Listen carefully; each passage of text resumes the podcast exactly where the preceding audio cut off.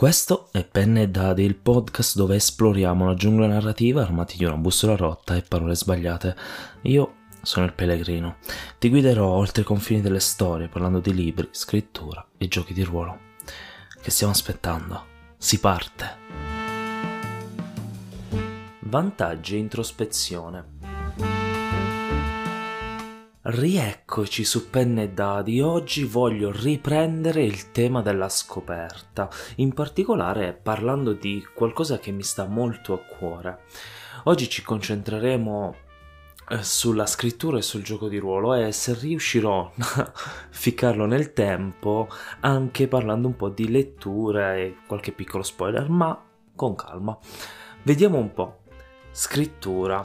Perché oggi voglio parlare di scoperta e di scrittura insieme? Perché oggi voglio affrontare il tema famoso di architetti versus giardinieri. Che cos'è questo? È una dicotomia usata per la prima volta da George Martin quando differenzia i tipi di scrittori e li appunto categorizza in due macro generi, per l'appunto architetti e giardinieri.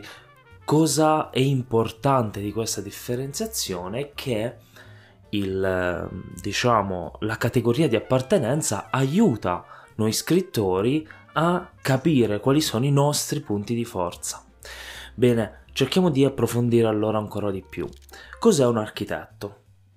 Allora, come dice il termine stesso, che a noi ricorda un certo modus operandi proprio del lavoro stesso, di una certa rigorosità, ecco che lo scrittore architetto è quindi qualcuno che prepara molto prima di creare la sua prima bozza di scrittura. Cosa vuol dire? Vuol dire che magari si crea schede personaggi, timeline, schemi, scalette dei capitoli, sinossi e chi più ne ha più ne metta.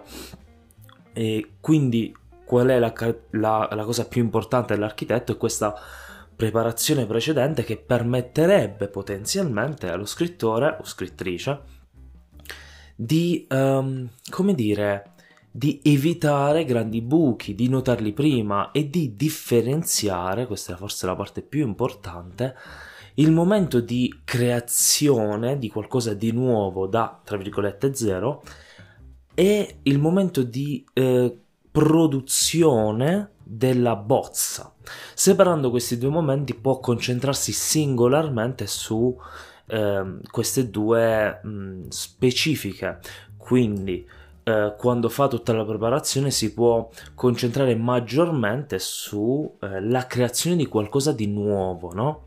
Quindi sugli eventi della storia, sul contenuto della storia, mentre quando va a fare la prima stesura e le successive revisioni potrà concentrarsi di più sulla produzione, quindi soffermarsi meno sul immaginare come le cose debbano andare, perché lo ha già fatto. Attenzione, questa cosa è astratta, ne parleremo più avanti, come vedremo anche i giardinieri, ma per fare un piccolo spoiler, avremo bisogno di capire che queste due cose non sono compartimenti stagni, però di nuovo ne parliamo tra poco. Quindi questi sono gli scrittori architetti. Io per esempio faccio parte di questa macro categoria. Specificheremo tra poco che in realtà sono due estremi di una retta più che due scatole diverse. Ma vediamo. Cos'è invece uno scrittore giardiniere? Il giardiniere, qual è il suo lavoro? È far crescere delle piante sane, quindi curare una pianta che sta nascendo, potare i rami che non funzionano, magari dare una certa forma a una siepe e così via. Ecco, lo scrittore giardiniere fa esattamente questo, ma con la sua storia. Diciamo che ho un'idea, una qualunque idea, potrebbe essere un personaggio, un finale, un what if o quello che è. E semplicemente io mi metto a scrivere davanti la pagina bianca partendo con quell'idea e vedo dove mi porta questa stesura nella creazione della storia. Quindi creò una bozza che è molto più grezza sotto certi aspetti, probabilmente incoerente, però che mi ha fatto creare per l'appunto in modo istintivo la trama del mio romanzo. Ecco, questo è un giardiniere. Cosa comporta questo? Comporta che unisce quelle due fasi che abbiamo visto nell'architetto essere separate, ma lo fa in modo istintivo. Questa è una delle formule più romanticizzate. Vedremo tra poco che vuol dire questo. Ora, perché dicevo che sono diverse, non sono due categorie nel senso di due scatole, ma due punti di una retta, i due estremi, no? Perché la realtà dei fatti è che dentro di noi c'è un po' di architetto e un po' di giardiniere in diciamo quantità variabili, potremmo dire, no? Quindi capire dove ci posizioniamo all'interno di questa retta, se è più vicino all'architetto puro o al giardiniere puro, ci aiuta a comprendere meglio gli strumenti che abbiamo istintivi, i nostri punti di forza e di debolezza, e quindi a sfruttarli al meglio. Ecco che allora noi possiamo andare a scoprire chi siamo nella scrittura con un passaggio di, diciamo, introspezione che ci porta a scoprire, di nuovo, scusate la ripetizione, ma è quello il senso, quali sono gli strumenti che possiamo utilizzare. Perché? Perché un architetto avrà bisogno di determinati strumenti, mentre un giardiniere di altri. Se l'architetto ha bisogno della squadra e della matita, il giardiniere ha bisogno delle cesoie e della paletta, come si chiama? Non so come si chiama quella che serve per scavare nel terreno. Comunque, il concetto di base è che... Anzi, passiamo e facciamo un esempio, perché credo che sia più utile. Prendiamo me. Io sono, come dicevo... con piccolo spoiler, io sono più vicino all'architetto. Cosa vuol dire? Vuol dire che generalmente faccio sempre della preparazione prima di iniziare a scrivere, e generalmente questa preparazione si risolve nell'essere un canovaccio o comunque una trama blanda dell'idea e poi una scalettatura più approfondita, quindi vado già a dividere più o meno una, diciamo, la mia storia in capitoli. Ecco, questo mi permette che quando vado a scrivere la prima bozza, quindi la prima stesura, sono molto più rapido perché ho già un'idea generale di ciò che sta accadendo o che deve accadere, e soprattutto posso già iniziare a seminare qualcosa per il futuro perché so già cosa accadrà e cosa mi servirà. Bene, questo mi aiuta perché mi fa essere molto più rapido, mi permette di dividere i task e quindi essere anche più concentrato. E questo per me è estremamente importante, perché? Perché io sono una persona che si distrae molto facilmente. Ecco, e questo, l'utilizzo di questa informazione, non è per dire ah, quanto io sono architetto, quanto io sono giardiniere al pubblico. Si può fare, è utile se si vuole per esempio fare una comunicazione sui social, ma non è questo lo scopo. Lo scopo principale di questa informazione è sapere noi per noi stessi quali strumenti andare a utilizzare. Facciamo un esempio per i giardinieri. Ecco, se sei uno scrittore giardiniere o una scrittrice giardiniere, tu vai a buttare giù la tua prima stesura di getto, e questo è perfetto. Allora, hai bisogno, come strumenti, di due principali oggetti, tool, potremmo dire, no? Quindi, quali sono questi? Da un lato, qualcosa che ti permetta di non fermarti. Quindi, per esempio, ti consiglierei una mood board. Una mood board è qualcosa, una lavagna, ne parleremo in una puntata perché credo che sia estremamente importante averne qualcuna.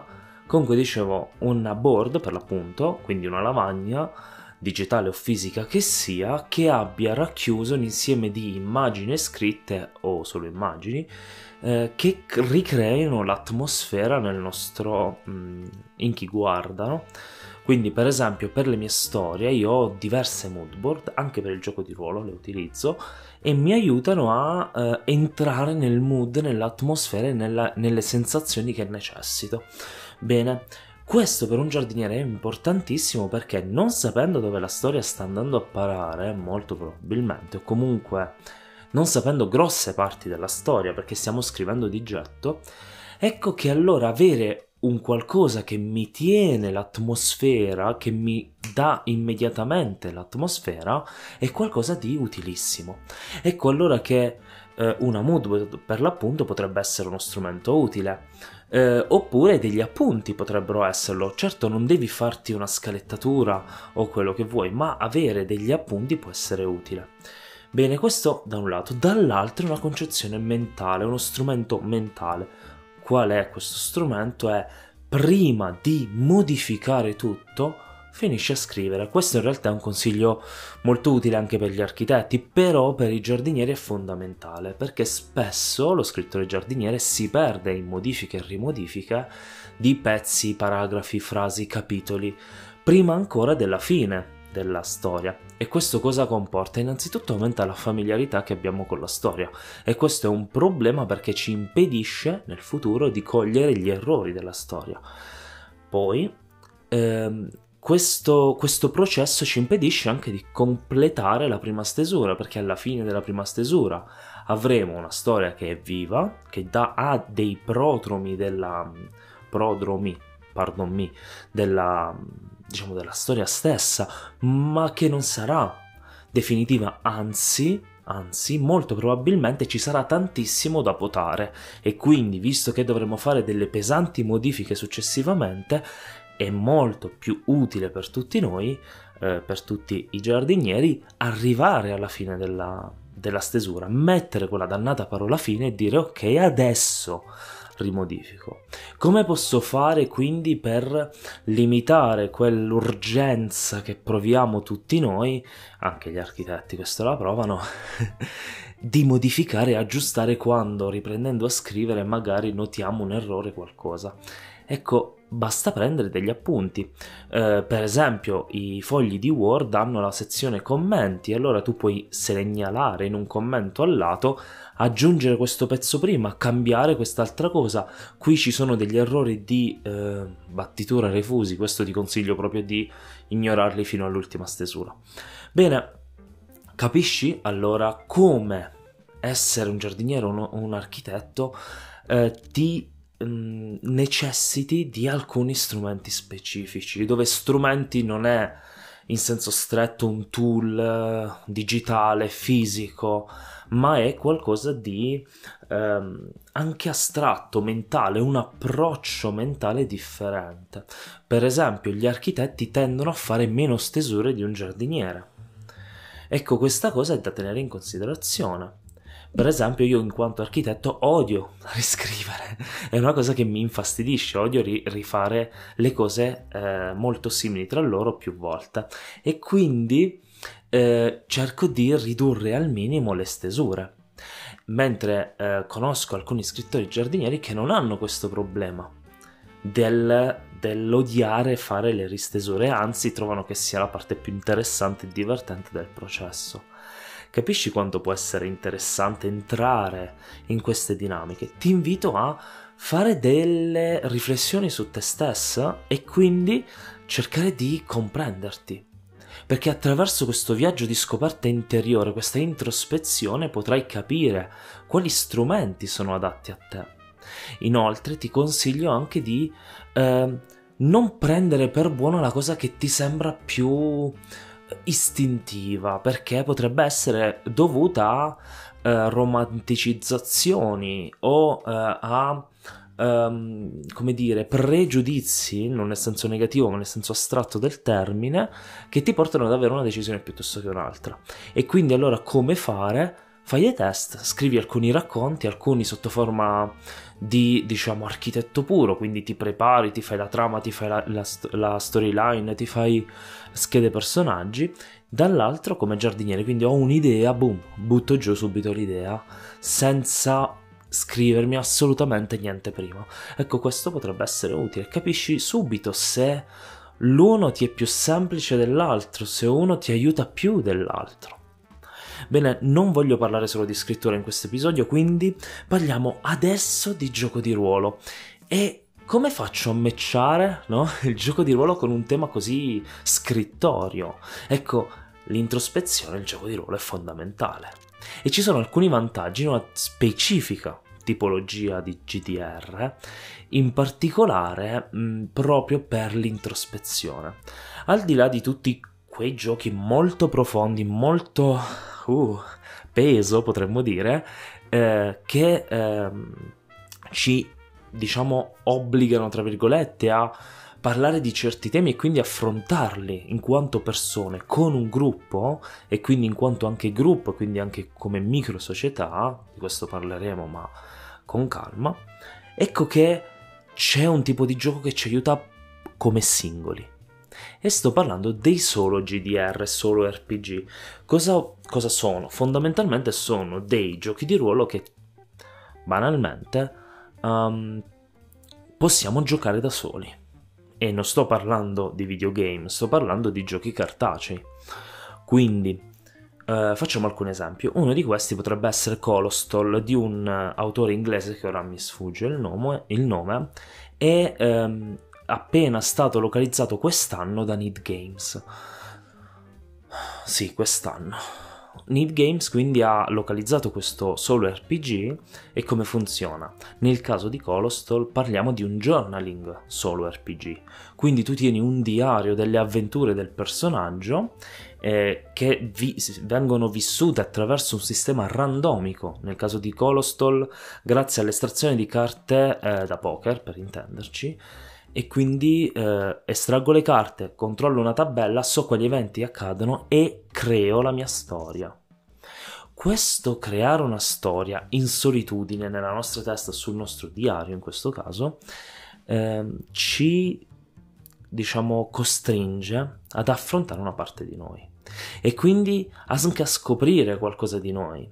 Per esempio io per ora è fermo la mia avventura in Colostle perché è stato un po' pesante in un certo senso, non è esatto il termine adatto, però ci sta. Io ho scoperto di essere qualcuno che ama parlare di storie che sono legate alla famiglia, dove famiglia non è detto che sia solo di sangue, ma anche la famiglia creata, e quindi questa contrapposizione. E facendo il solo RPG in questione, Colostle per l'appunto, ho capito che questa è una componente, è un mio valore, è una componente del me stesso Pietro Sgherzi persona, no?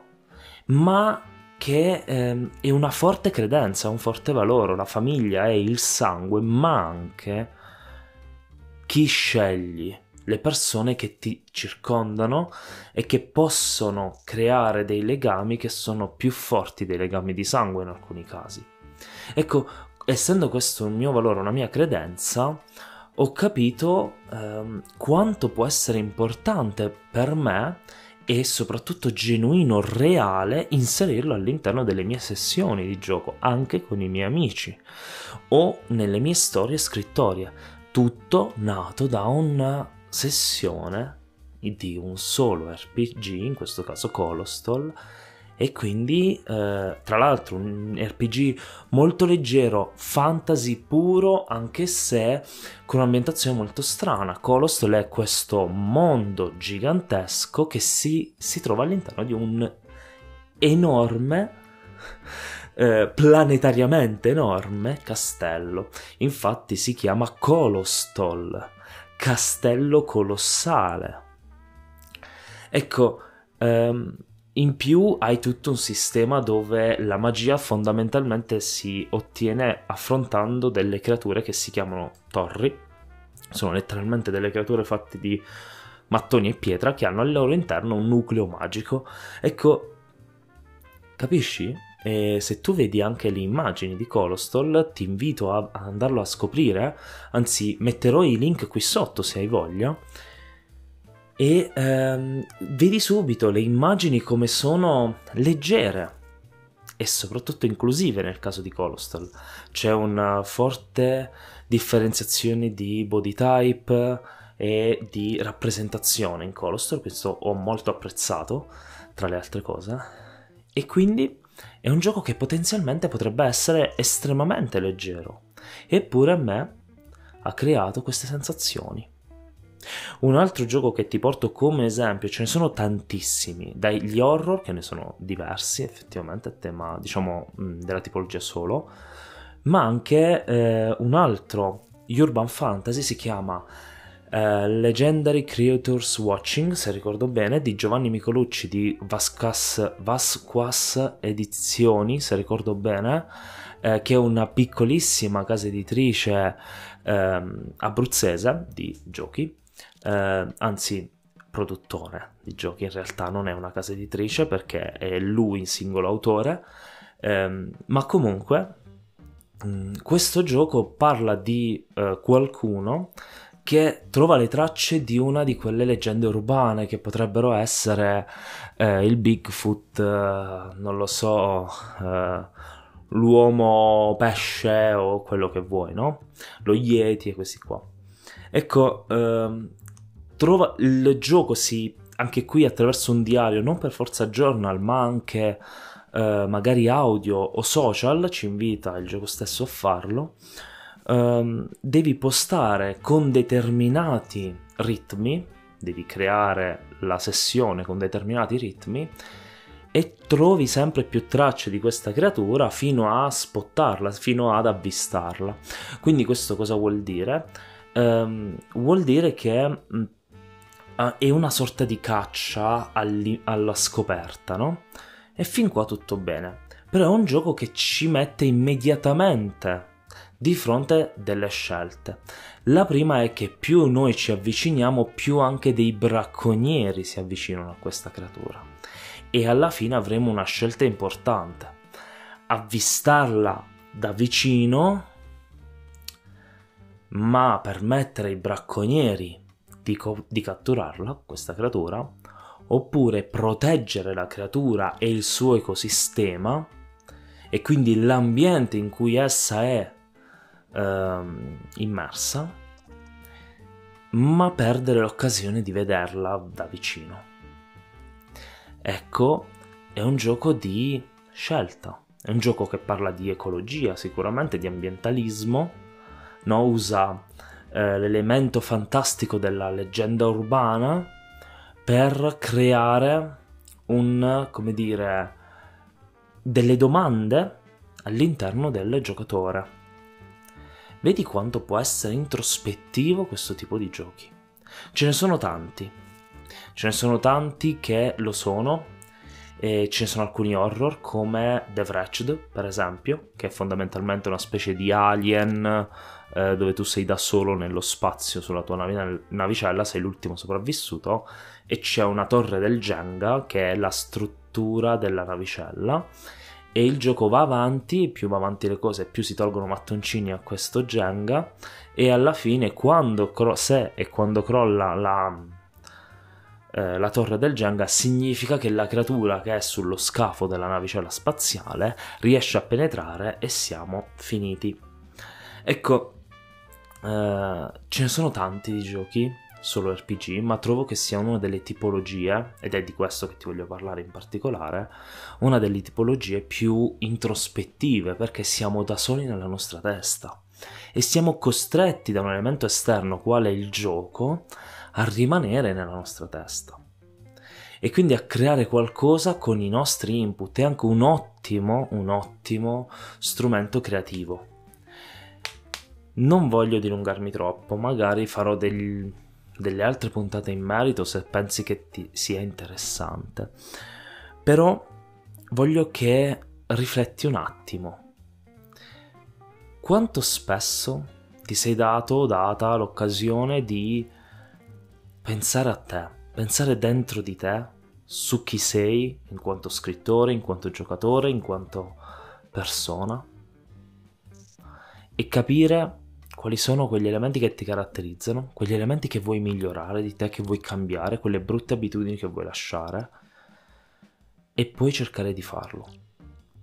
Per me non è sempre facile, è una cosa che faccio costantemente, a volte dopo un po', per esempio adesso è un periodo per me a volte difficile, a volte molto, molto positivo, c'ha questi alti e bassi molto forti, ma sto di nuovo facendo questo esame introspettivo di me stesso anche attraverso dei sistemi come il Solo RPG, oppure le come si chiamano, diciamo, delle storie, la creazione di storie e racconti in particolare che parlano molto di me, e quindi mi tocca rimanere dentro la mia testa. Bene, spero che questa puntata sull'introspezione non sia stata troppo pesante, ma credo che fosse un tema che doveva essere trattato su questo podcast, perché parliamo di scoperta, di esplorazione, non possiamo esplorare l'esterno se non abbiamo esplorato prima noi stessi. Ti lascio con questa frase, l'episodio è durato il giusto, purtroppo non c'è il tempo per parlare di alcune letture interessanti in merito, ma ci rifaremo. Come al solito ti invito a seguire lo show, mettere un rating se sei su qualche applicazione che te lo permette, e soprattutto segui il link qui sotto per raggiungermi su Instagram, su Telegram, per darmi un feedback. Critiche sono ben accette, super accette, sono accette anche i complimenti, ci piacciono, danno sempre la carica. E niente, ti aspetto, voglio sapere cosa ne pensi, e noi ci ascoltiamo alla nuova esplorazione.